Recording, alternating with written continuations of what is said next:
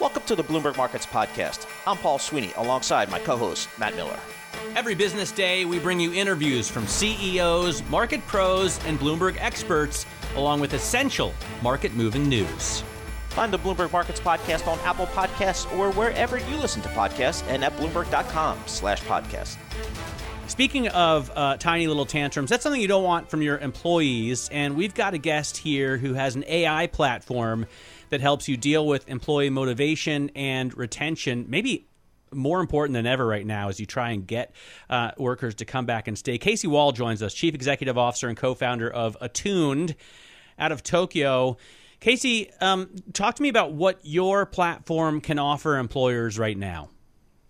Yeah, I think with everything that's going on in the world, so many changes and like people are looking to change jobs right now and how do you understand the other people really? And that's what we kind of help with, right? And so what we're making is kind of the what usually is invisible able to be seen. So people's intrinsic motivation, you get it through data. So now when you kind of can't go into the office, you can't kind of feel what's going on in the room, you can't see people, there's no more management by walking around. You can see what most resonates with people and then now because of all the changes, how people's values are and their goals are, are shifting. And we give that to kind of all the managers and data so they can have the right communication, the right one-on-ones and keep people motivated for what is most meaningful to them. Right. And there's all these different types of motivation motivations, right, Casey? It can be altruism, competition, financial, status. Is there one that is the prominent driver? And have you seen that kind of change in the pandemic world? I, I think that's the beauty of it. There's every like everybody's motivation is like a fingerprint. What we found is there's 1.7 million different combinations of motivations, and this is why it's so hard to be a manager. But I think your question is, you know, since this pandemic, is what has really changed is, you know, some of the motivations across the boards, across the thousands of people, you know, that have taken the assessment and whose intrinsic motivations we know have changed, and the biggest one is rationality. And I think across organizations, a lot more, you know, team members and employees are looking for a more logical explanation from their organization, from their managers, because there's so much uncertainty what's going on, and just that little bit more kind of understanding what the company is going to do, what are our goals, what's my meaning for this, and just explain logically. If anybody's listening, that's probably the biggest takeaway and what people re- need right now.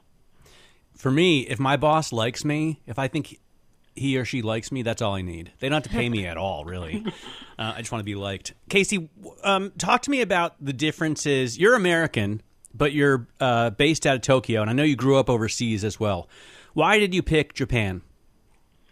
Uh, Japan's kind of, I think Japan kind of picked me. I think I went there for an adventure, but like now, you know, with Attuned especially, it's it's kind of a great place to be an entrepreneur. So Japan's pretty unique. It's almost like kind of Mars on Earth to a certain degree. Like it's a weird culture. It's really hard for kind of aggressive startups to come in because of the language barrier and the cultural barrier and all the weird kind of quirks to do. So, you know, we've got very loyal Japanese customers, and it takes a long time to get like a Japanese customer.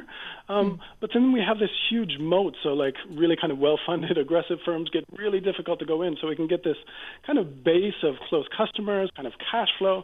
Cash is really cheap in Japan, and then you can grow kind of grow fast in Japan and kind of attack globally from there is is kind of the the perspective I look at it. So, you know, if there's anybody looking for a cool place and you can hire really really good people, well, uh, I would recommend Tokyo. Case, I would like to pick up on that point. What is the hiring environment like in Japan? Because here in the US, we're hearing from a lot of businesses that they have positions that they are struggling to fill. They just can't find qualified workers. Is it the same in Japan? Yeah, it's the same in Japan. I think it's really the same everywhere. And and really, you know, how many kind of new technology jobs and like jobs that are being created like now and that are so important, right? Like all the cryptocurrency jobs that are being created, they didn't exist five to seven years ago, type of thing like that. You know, like a community manager, you know, for a lot of kind of technology companies or even gaming companies are, are kind of new jobs. So there's not these kind of deep pools of talent, and companies are creating new jobs. Like tech companies kind of around the world, like we see demands kind of everywhere. So, uh, like I think that struggle for talent is real, which goes back to you've got to hold on and really kind of motivate the people that you have. Very cool. Thanks so much for joining us, Casey Wahl. There, he's the CEO and co-founder of Attuned.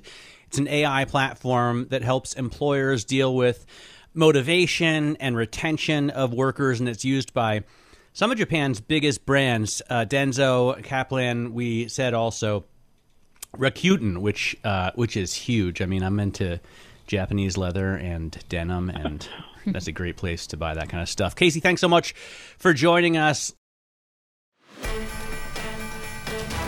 Well, shares of Herbalife are up about 8% today, best day since July of 2020 after the company's positive first quarter results and outlook. Joining us now is Alex Amezquita, the company's CFO, and John Agwunobi, the CEO of Herbalife. Alex, John, it's great to have you both.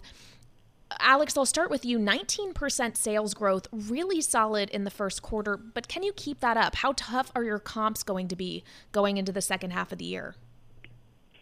Oh, thank, thanks for the question. Um, and uh, the 19% growth that we saw in the first quarter is actually results. We're seeing um, this elevated demand for about uh, two quarters since the middle of 2020. Um, but that growth is not new to us. Uh, we have been growing um, our markets. For example, Europe has been growing for 44 straight qu- quarters. Uh, the U.S. has been growing for 13 straight quarters. So growth is not new to us. I think the elevated demand that we're seeing is just as consumer trends shift towards uh, making a, more of a focus of what people are putting inside their body, making a connection between health and nutrition. And so um, the, the, the growth that we see uh, this past quarter and the past couple of quarters is something that we foresee seeing for the rest of the rest of the year, with um, growth expected to be in uh, the the mid double digits. So, Alex, what was different during the pandemic? I mean, how did for example, Herbalife's sales strategy change during lockdowns?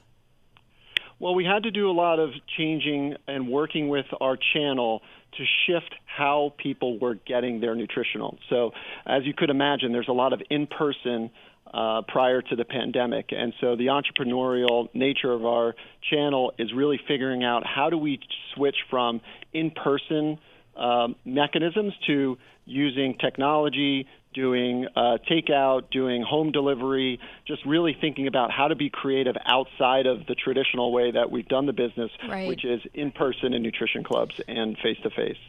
Well, and John, of course, you began your tenure on March 30th last year, right in the thick of the pandemic crisis. How do you see the changes you've made at the helm lasting in the post pandemic world? You know, Kailey, uh, there are a number of things that I think are going to hold true well beyond uh, the, the pandemic. The first would be the, the acceleration of our digital strategy. So, so many of our distributors have now moved the center of their business um, on, onto online platforms and social media platforms. That I think is going to hold is going to hold and continue uh, into the future. The sales force itself has grown dramatically over the course of my my one year in the job, um, and that sales force has become better able, I think, better connected uh, and better related, better relates to its customers today as those customers have improved and increased demand for health products. People are much more aware of the importance of health, of the importance of their of their of exercise and of good nutrition. And our distributors, who serve as coaches in each of the communities where they work around the world, uh, they're better prepared today than ever before to address those needs. Lastly, I would just add that um, one of the things that we've really begun to, I think, do with our strategy is product, moving our product so that it's not just about weight management, which was our legacy and is still one of our, our core businesses. We've now begun to move dramatically into sports nutrition, and we've taken our line of sports nutrition, it's called Herbalife 24, and we've now begun to take it into many new countries around the world. We're in 94 markets, as you know, and um, but our sports nutrition product was only in a portion of them. And so we're increasing the march around the world, expanding access to that product line. Uh, it's grown actually, as, as I recall, 34 percent um, in in just the last the first quarter. So um, that that that particular space, sports nutrition, is also going to be a very big part of our future. I wonder, John, you have uh, um, a lot of experience working in government. You started out in Florida, then you were the Assistant Secretary of Health for the U.S. Department of Health and Human Services. I guess before you went to, to Walmart to run their health and wellness business. Um, do you think the Biden push, the, this new administration's push towards nutrition and, and health, because there's a lot of spending in the infrastructure bill on that. Uh, do you think Herbalife is going to be able to take advantage of that? Yeah, I, I won't. I won't speak to Herbalife as a specific company. I mean, as I said, we're in 94 countries around the world. The U.S. is a little more than I think 24, 25 percent of that um, uh, in terms of top line sales. But I will say this: that um, I, I do believe that it's an investment in the future of the country. Um, investing in healthy nutrition long term should help reduce the accelerated cost of healthcare or at least slow the growth of, of, of, of healthcare expenditures. As a company, we are a very flexible entity. We, we've, we've evolved over time, and as the nation's demand for nutrition increases, I, for good nutrition increases, for healthy nutrition, um, I can assure you that our, our distributors, our company, will pivot and, and move and flex and, and respond so that if there are needs that we can help with, we'll be there to deliver them. Well, Alex, talking about the different countries in which you operate, you saw revenue gains pretty much across most regions, but not in China. What's going on in that market, and will we see more growth in China in the back half of the year? So, China is going through a transition where we are um, going through a change to encourage behaviors for that market to have more stability in the market. So over the past 20 quarters, China has been up 10 quarters and it's been down 10 quarters. And it's been up and down, uh, changing directions nine times out of that time period. We're looking to employ um, a business model there to help with the stability in that market. And to do so, that requires some behavioral changes, that requires some technology, that requires some some of the learnings that we've had in the U.S. and in some of our other markets and bring that into China. So as we go through that transition, there is some short-term disruption as we make that change, and that's what we've been going through in the fourth quarter and continue to go through in the first quarter. In fact, our first quarter, even though it was down, landed right where we thought it would be. So our expectations for the transition that we are expecting um, is is right on target, and we anticipate that transition to take a few, potentially a few quarters. Um, mm-hmm the expectation is that we re- return to growth by the end of this year, but this is going to be a journey. The most important thing that I want to say is that the long term growth opportunity in China is still intact. Sometimes when we have these changes that we make in a market, it takes a few quarters for that to, to, to turn around, but then we mm-hmm. reap the rewards for that on the other side of that. And that's what we're looking forward to as we uh, keep going here in China.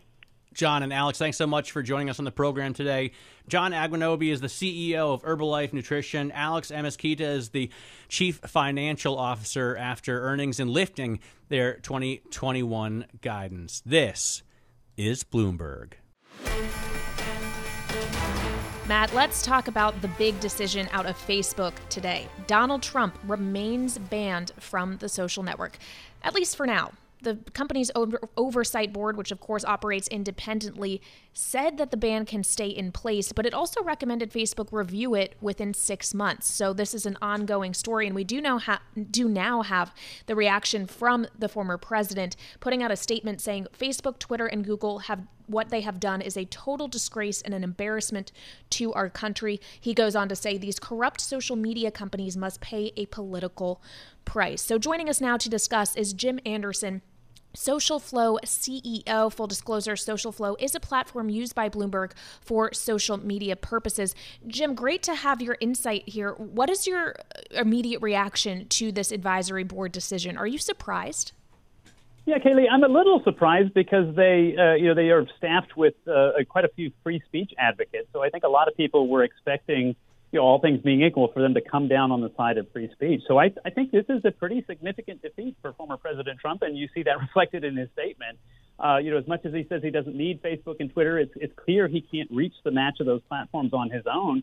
And the decision, there was a, a sentence in the decision that I think is overlooked because there's so much in there, but it said that the board found in maintaining an unfounded narrative of, of electoral fraud and persistent calls to action that you know Trump created an environment where a serious risk of violence was possible. That that's a pretty strong statement. Of course, they did kick it back to Facebook to say you need to come up with something better than an indefinite ban. So that's a that's a partial victory or a silver lining, if you will. That maybe Facebook will revisit that. But it was a pretty clear decision uh, by the oversight board. How does this affect you think Facebook's business? I think it has very little impact, honestly, one way or another. Uh, Mark Zuckerberg was quoted in a, a pretty candid moment at, at one point, this was six months or a year ago, saying, hey, this is uh, you know, n- not really having that much of a positive impact on our business. We'd probably be better off if it just went away because the controversy is more than we want to deal with. But honestly, Facebook, we just saw their earnings last week, right? They just continue to you know, mint record earnings. They have such a scale. I, I think in some ways, you know, longer term, this is a really smart move. The oversight board is independent from Facebook. Uh, you know, there's a questions of how independent, but I think they really aced their first big test. And, and Facebook, honestly, is probably going to benefit by having them become even more independent, even if they issue rulings that Facebook doesn't agree with, because every bit of criticism that goes to the oversight board is criticism that's not going directly at Facebook. Of course, Facebook also doesn't necessarily need Donald Trump, right? But as you say, Donald Trump in some ways kind of needs Facebook in order to reach his base. But on that point, Trump has added a new feature to his PAC website, a section called From the Desk of Donald J. Trump. And it's essentially working as a Twitter feed. It allows him to post press releases, videos, and then his supporters can then repost them on Facebook and Twitter. So he can kind of get around this. Well, yes, that's true, and I saw that that came up. I think it was yesterday that that went live. Mm. But I could stand up a blog site tomorrow. That doesn't mean anybody's going to come to it, right? And again, I'm not confusing myself with the, the popularity of the former president, but it, it's it's illustrative. What Facebook, Twitter, and the other social networks have is millions, or in many cases, billions of users and a daily habit of usage. So uh, only President Trump's former President Trump's most fervent fans are going to go to his blog site every day to see what he said. You know, oh, it's been 15 minutes. Did he see something else? Contrast that with what he was able to do specifically with Twitter. Uh, he was able to get his message, usually quite provocative by design, in front of the world's journalists, and and they you know would write about it. And so I've long said that President Trump's former President Trump's superpower, if he had one in social media, was not his ability to tweet. It was his ability to get the media to write and cover hmm. what he he tweeted, and and so that still is not there. He can put whatever he wants on his site, of course. It's his site, but that doesn't mean anybody's going to notice it other than maybe his most fervent supporters. How is Facebook doing otherwise in fighting against lies and misinformation that, you know, change American lives?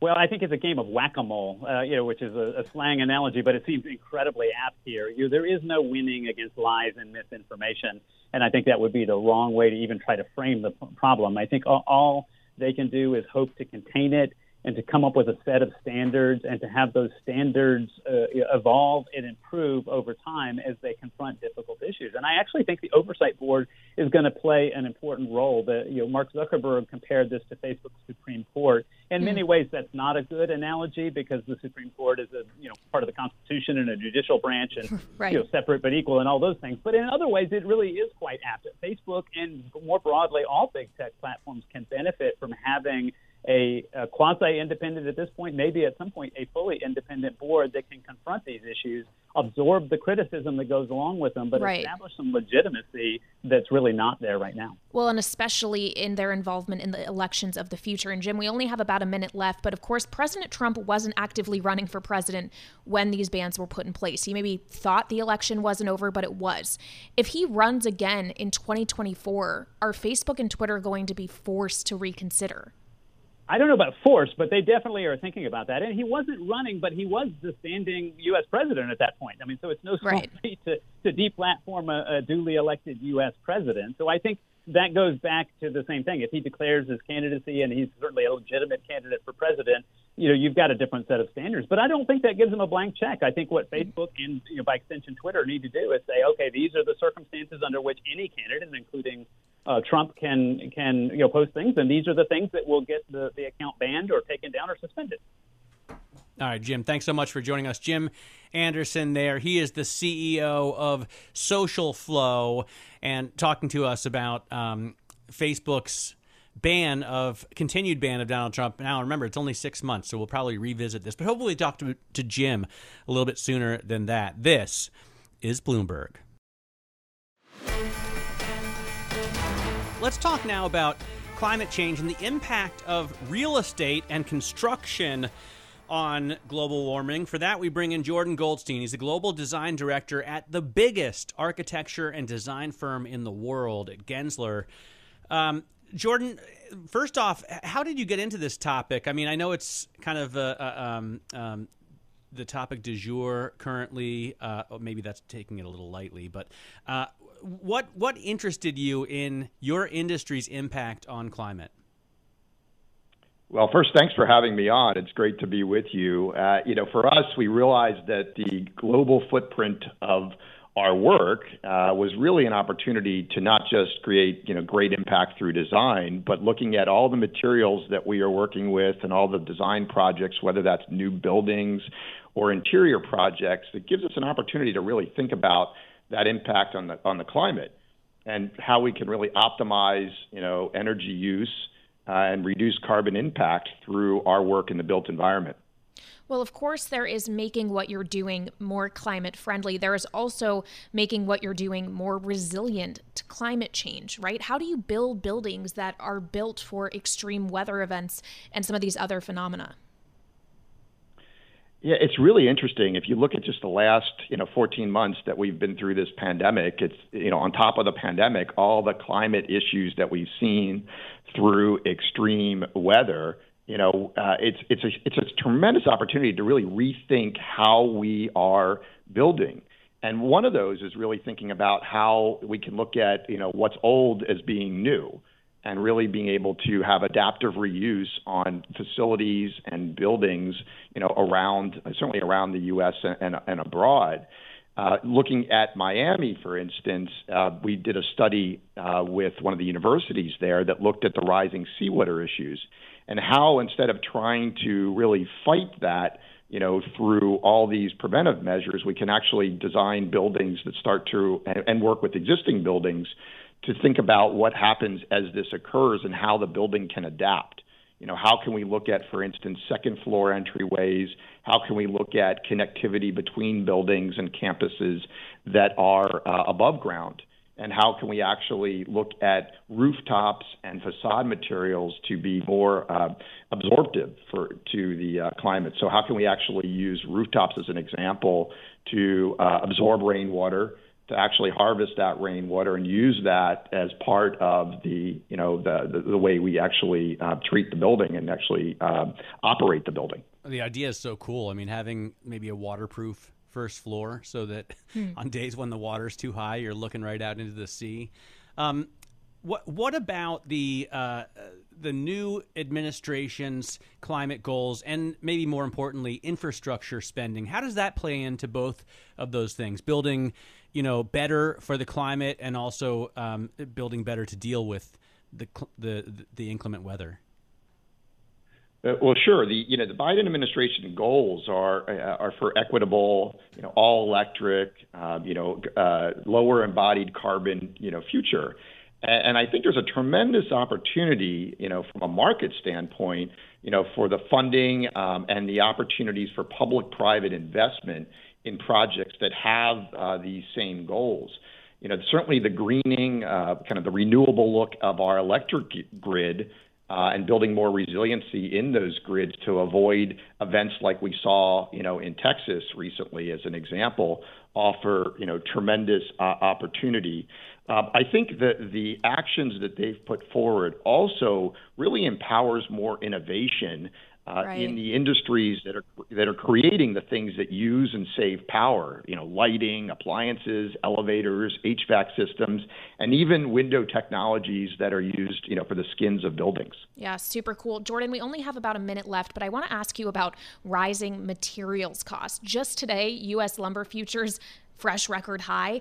How is that impacting your work? Are you struggling with sourcing and the pricing of some of the materials you're using? Yeah, it is. It is uh, really. Um, uh, it's hard to. It's hard to see all this uh, rising costs and not start to think about how the material palettes for our buildings buildings have to be different. Right. The rising lumber costs, the rising steel costs uh, over the last you know couple months, for example, uh, and frankly the lead time issues. So there's that supply chain disruption that we've seen with COVID. You know, you know, we've we've actually found that it's uh, you know been estimated that the harvesting, manufacture, and transportation of raw materials used in building construction is responsible for 11 11% of global emissions. So it, it's caused us to really think about how can we actually uh, reuse materials. Mm. You know, when we think about structures of buildings, those can last a long time. You know, so how do we actually, when we think about buildings, do we always have to build new? Right. Can we actually reuse? and how, for instance, Yeah. uh, lumber. I've actually on a lot of projects recently have been reusing lumber. And there's companies out there now that actually salvage lumber from projects and make that available Absolutely. for use in new buildings.